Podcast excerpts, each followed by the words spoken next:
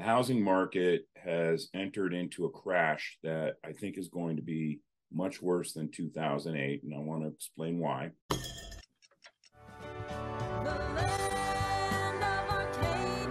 Greetings, land of Arcadia economics, YouTube land or podcast land. My name is Dave Kranzler, and this is my bi weekly podcast that I do for Chris Marcus's Arcadia Economics. And I hope everyone had a interesting, productive two weeks since my last video. And this week I kind of wanted to veer off a little bit from the precious metal sector. I think I think lately the what's going on in the market and is it a bottom or not a bottom has been kicked around quite a bit. Is is a physical shortage forming or not? Um, could be yes to all of those.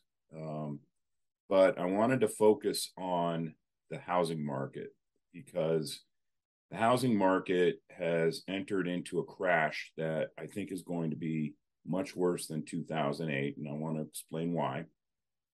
And then hopefully, maybe I can somehow tie it into why this will be bullish for the precious metal sector. Now, I'm, I've got some graphs and I'm just going to kind of speak ad hoc off of these graphs and and maybe wing it a little bit. So hopefully I don't sound like Joe, the 10% for the big guy Biden when he's up at the podium and he starts to mumble and sound incoherent. So um, I assume that most of you probably saw the, the new home sales data for July that was released yesterday. Month over month from June, new home sales were down on a seasonally adjusted annualized rate basis 12.9% in July. Um, the seasonally adjusted annualized rate basis is kind of a BS metric, if you ask me. And when the when the markets when sales are declining, it, it tends to overstate the current sales rate of of homes for existing and for new homes. And I'll just focus on the new homes. Existing homes home sales are starting to fall off a cliff as well. Um, but at any rate, the um, the SAR, seasonally adjusted annualized rate for July year over year was down 29%.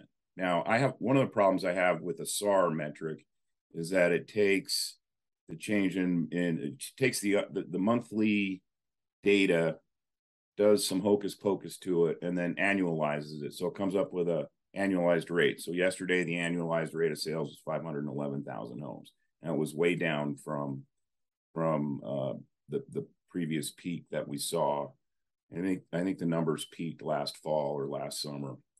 Uh, but at, at any rate, um, this doesn't get reported by the media, and most people aren't aware of it. But the the Census Bureau, in its new home sales report, also has a panel in the in the report that shows the monthly unadjusted number. I think this is a much better metric to focus on because it doesn't have the seasonally adjusted gobbledygook that the Census Bureau puts in there. And it's it's basically just a, a straight year over year comparison on a month over month basis. And really the only statistical errors that are introduced are, are data collection errors. So you remove a whole a whole plethora of, of uh, calculus errors and regression model errors that happen with the seasonal adjustments. Um, so, and that number on a on a year over year basis for the month of July was actually down 32%.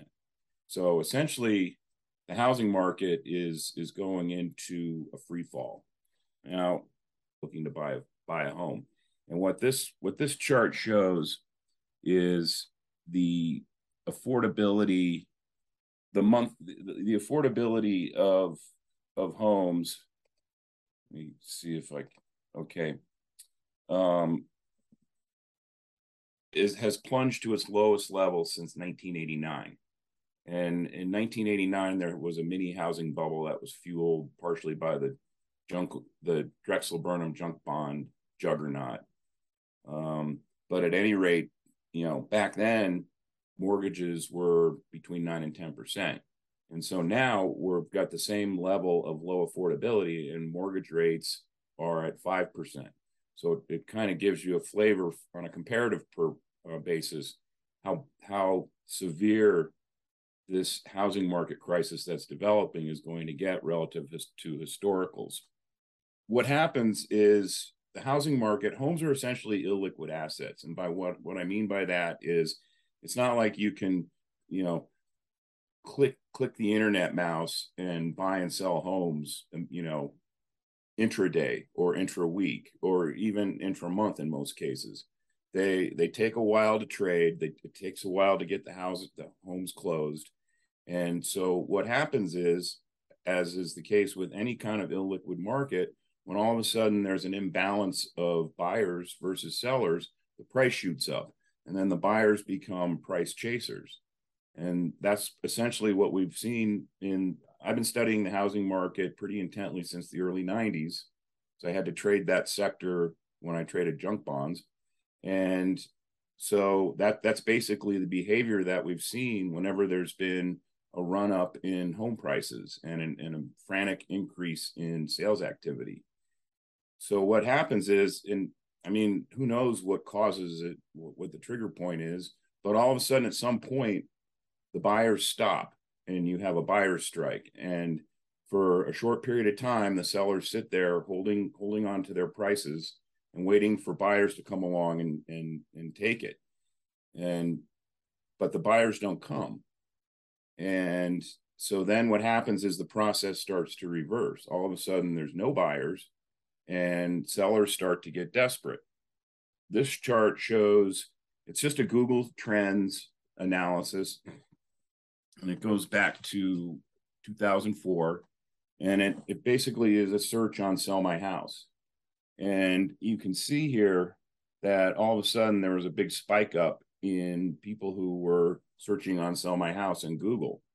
And it came down a bit and then it spiked back up higher in august.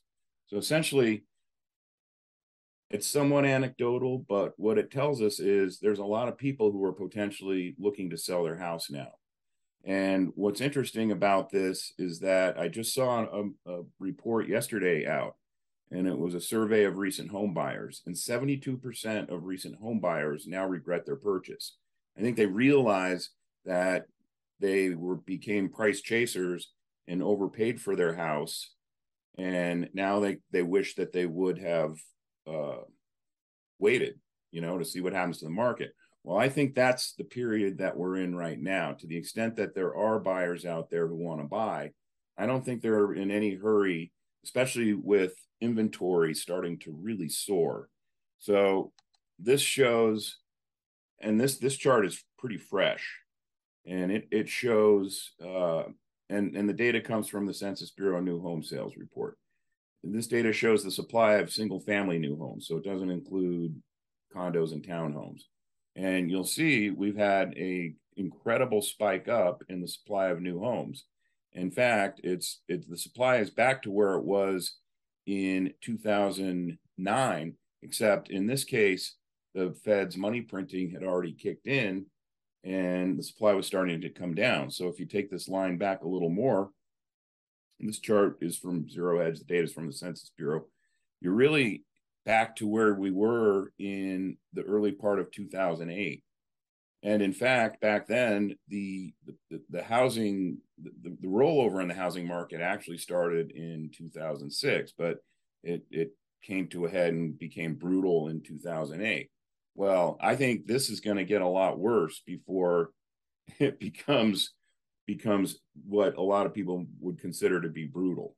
But at any rate, that's that's a big part of the problem here. You got a lot of people looking to sell their house, and th- th- this is just new homes from home builders. The same thing's happening in the supply of existing homes, where you've got people who wanted to sell, might have hung their house out thinking they were going to get last month's price, and you know now all of a sudden they want to sell.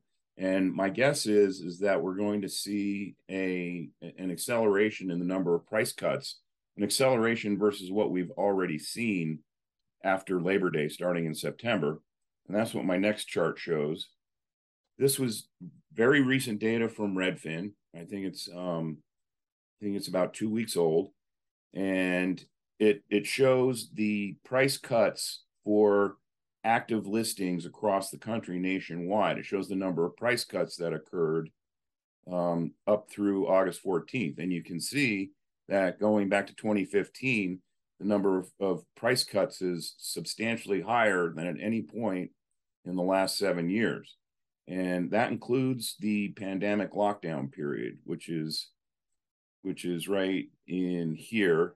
And this was, if you remember, the Fed had to start printing money again in September of 2019. And the credit markets had become illiquid and the housing market was starting to roll over. And it was actually going south. And if I put a, a, a graph of the Dow Jones Home Construction Index, you'd see that was the case. Um, and and so you know you had a lot of people who had their homes listed who were trying to sell their homes and they had to cut the price i mean we're in a much worse state right now. Now to be fair some some not insignificant portion of these price cuts are probably coming from people who hung their house out too high but they want to sell and so now they're they're dropping the price. Well we're in a kind of a lull for the housing market these last two weeks of august and kids are going back to school. Um, and I've actually watched on Zillow in my area houses actually get removed from the market. Well, I fully expect that most of those homes that were on the market up until about mid August are going to come back on the market in September. And I also think that you're going to start to see an increased level of desperation from people who need to sell their homes. So, um, and this is 14% across the country. I know that in, in many of the hot bubble markets, uh, the price, the number of active listings with price cuts is anywhere from 50 to 70 percent. In fact, I just saw a report out this this afternoon. Um, today is Wednesday, August 24th. This video should go live on Thursday, August 25th. Uh, I just saw a report that in Boise, I believe it was 71% of the active listings had price cuts, and Denver was in second place, and something like 57% of the active listings had price had price cuts, and there were a handful of other cities that were over 50% in terms of the number of active listings that had price cuts. So, um, and this this process is going to accelerate as this as the housing crash intensifies. Toll, some of you might have been following Toll Brothers. It reported its numbers yesterday, and to me, this is like a quintessential example of how bad the demand for homes is getting for home from home buyers. Um, this is specifically re- with respect to new homes, but to some degree they can be interchangeable depending on what you're looking for when you buy a home. And Toll is caters to um, kind of the upper middle class. Their the average price of a Toll home is a little over nine hundred thousand dollars. Um, and they probably range anywhere from I don't know, depending on the market, 750 to 2 million, who knows. But at any rate, um, it caters to the the income and wealth demographic that you know we're we're commonly told is a little more impervious to economic downturns than than you know the income and wealth demographic below that of you know who people who would be looking to buy toll homes. Well, at any rate, um, their sales their their unit deliveries were down quarter over quarter for it's their fiscal year third quarter. However, I, I don't really care what has happened up to the end of the most recent quarter. That's with the housing market, especially. That's looking in the rearview mirror. What I the one of the first things I look at is okay, what was their new order book like during the quarter? Well, as it turns out, Toll's new orders, you know, contracts that were signed for new toll homes were down 60% on a year over year basis. Now, I don't know how anyone else would define a, a housing crash, but to me, that's that's a key characteristic of a housing crash. And so what's going to happen here is that these home builders are going to have to start frantically cutting prices in order to move inventory to keep, you know, the capital that they've got invested in these homes that have taken them, you know, six months to a year to build. That capital's tied up. They want to unleash it, and they're going to have to sell these homes. And at some point, um, just like in 2008 is when it started, maybe late 2007, we're going to start to see considerable inventory write downs from the home builders. So um, one one criticism I get, or one hole that people try to shoot in my theory that the housing market is going, or the housing crash is going to be worse than 2008, is they say, oh, well, back then you know, it was all flippers using liar loans and 125 LTV loans, blah, blah, blah. And that's actually not true. That that's that's not, I mean, that that made the housing collapse back then um, a little more severe.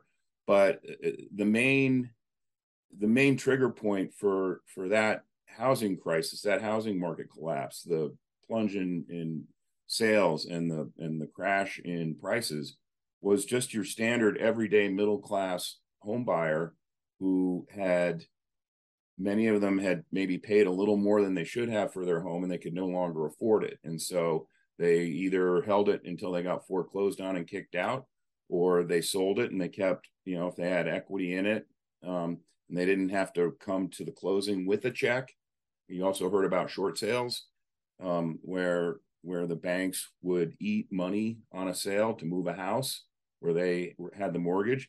Um, in many cases, buy sellers would have to come to the closing with a check to make up for the difference between the, the the amount of mortgage they had on it and what they got paid for the house. But at any rate, it was it was the same type of ingredients that caused that collapse that we're seeing now. A huge run up in prices, um, more buyer, too many buyers chasing, not enough supply, and then that that stopped stopped dead in its tracks, and all of a sudden you had barely any buyers chasing way too much supply and prices started coming down. And that's i mean that's basically what we're seeing this time around only it's much worse this time around. And to be to be frank a large portion of the mortgages that have been underwritten since 2015 look pretty similar to some of the uh, uh, you know the, the subprime flavor of mortgage back in the earlier housing bubble. And what i mean by that is that um, fannie and freddie in 2015 reduced the down payment requirement from at the time it was 5% prior to that it was 10% you used to have to come with 10% to, to, to get a, a conforming mortgage that was guaranteed by one of the government mortgage agencies and they reduced it to 3%. And then they said, okay, um, it doesn't have to be cash from your pocket. You can borrow that money from friends and family. Um, if the seller wants to give you concessions equal to what the down payment needs to be, that type of thing, uh, that was that was allowed for mortgages that have been underwritten since 2015. And not only that, I believe it was maybe 2017 or 2018 they in, they raised the ceiling on the debt to the allowable debt to income ratio. The debt to income ratio is your your pre-tax income. It, it's the amount of your monthly debt payment relative to your pre-tax income. So prior to when the when that ceiling was raised to 60%, it was 40%. But now it's at 60%. So that means you can come you could come to the table with no cash in your pocket a 3% down payment in kind or money that you borrowed from friends and family and with the addition of that mortgage to all the other debt payments that you monthly debt payments that you have credit card personal debt auto loan student debt etc that could equal your total debt payment on a monthly basis could equal 60% of your pre-tax income i mean that's absurd that is a subprime mortgage, but that is what's considered a. And if you have a, a north of you know 620 credit score or better, that's considered a prime mortgage. Well, I got news for you. When you go into a bad recession, which we're going into now, that is a subprime mortgage. And those are the mortgages that are going to come back and bite the entire system in the ass. And we're going to start to see over the next probably six to 12 months, we're going to start to see um, a, a, rapid acceleration in the number of delinquencies on mortgages, defaults, and foreclosures. It's coming. I, I guarantee it. Sure as I'm sitting here. That is, if you believe I'm really sitting here. So, at any rate, um, I've been covering the housing market in my short sellers journal since its inception, which was late 2015. And since toward the end of 2021, I told my subscribers that I was going to place a major emphasis on short ideas for the housing market. And the reason being for that is, is that I consider shorting housing home builder stocks and also um, home construction related stocks, housing market related stocks, I, I consider it a no brainer short idea. Even now, after the, the market has come down about 20%, it's, it's had a bounce the last couple months.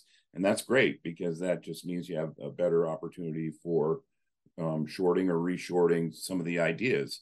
And I, I try to dig up as many interesting ideas as I can. Well, one of them that I presented back in December of 2021 was a company called Opendoor. It was actually November when I presented because it was above 20 at the time.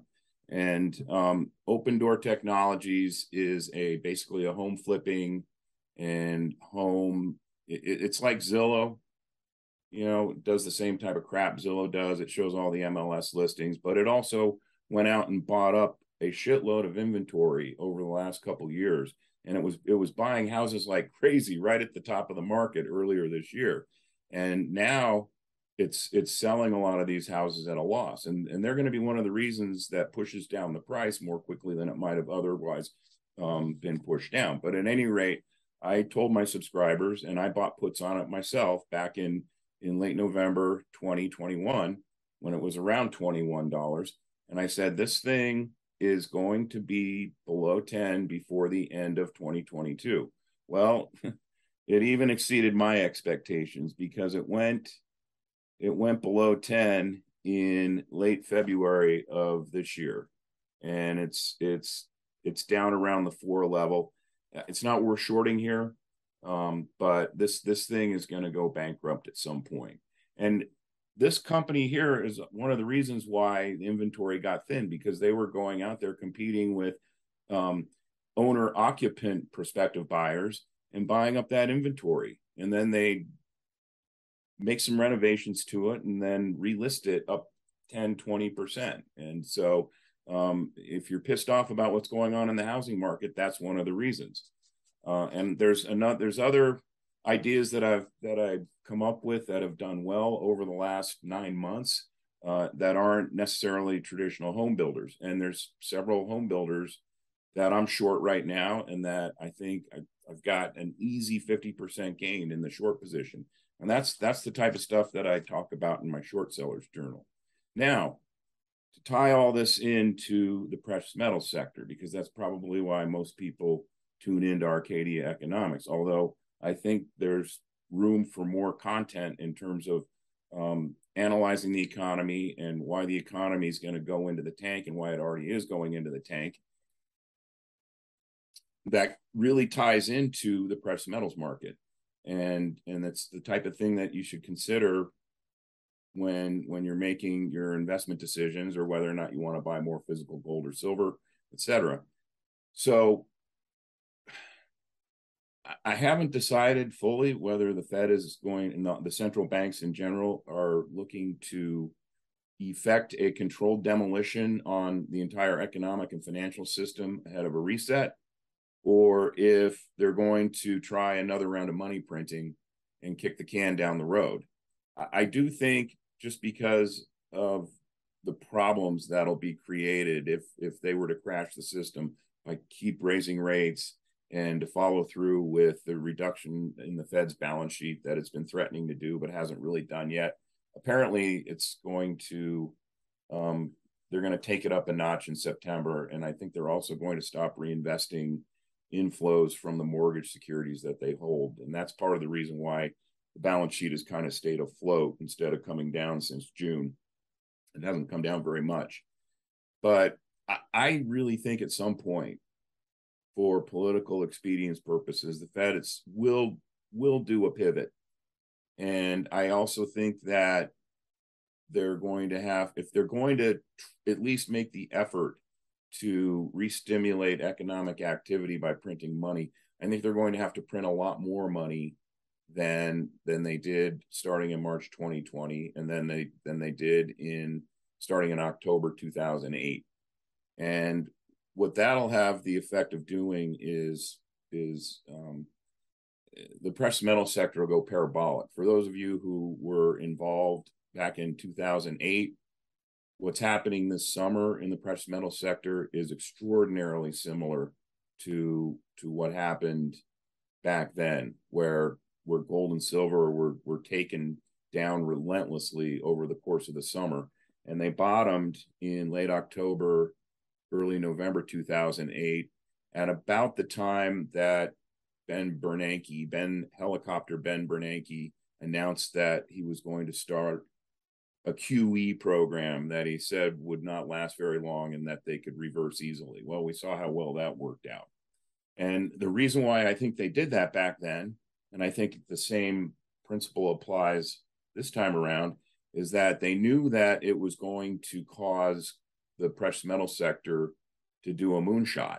But they wanted that moonshot to happen from a much lower level. For, for those, again, for those who were around, the price of gold was around 1020 in March of 2008 and it got taken down all the way down to 700 and um, the price of silver I believe might have hit 20 and that that got taken down to 7 bucks so um, you know they they were much happier that that parabolic move that started that moonshot that turned into a 3 year rally in the sector um, they were much happier that it started with gold at 700 and silver at 7 bucks or you know, thereabouts.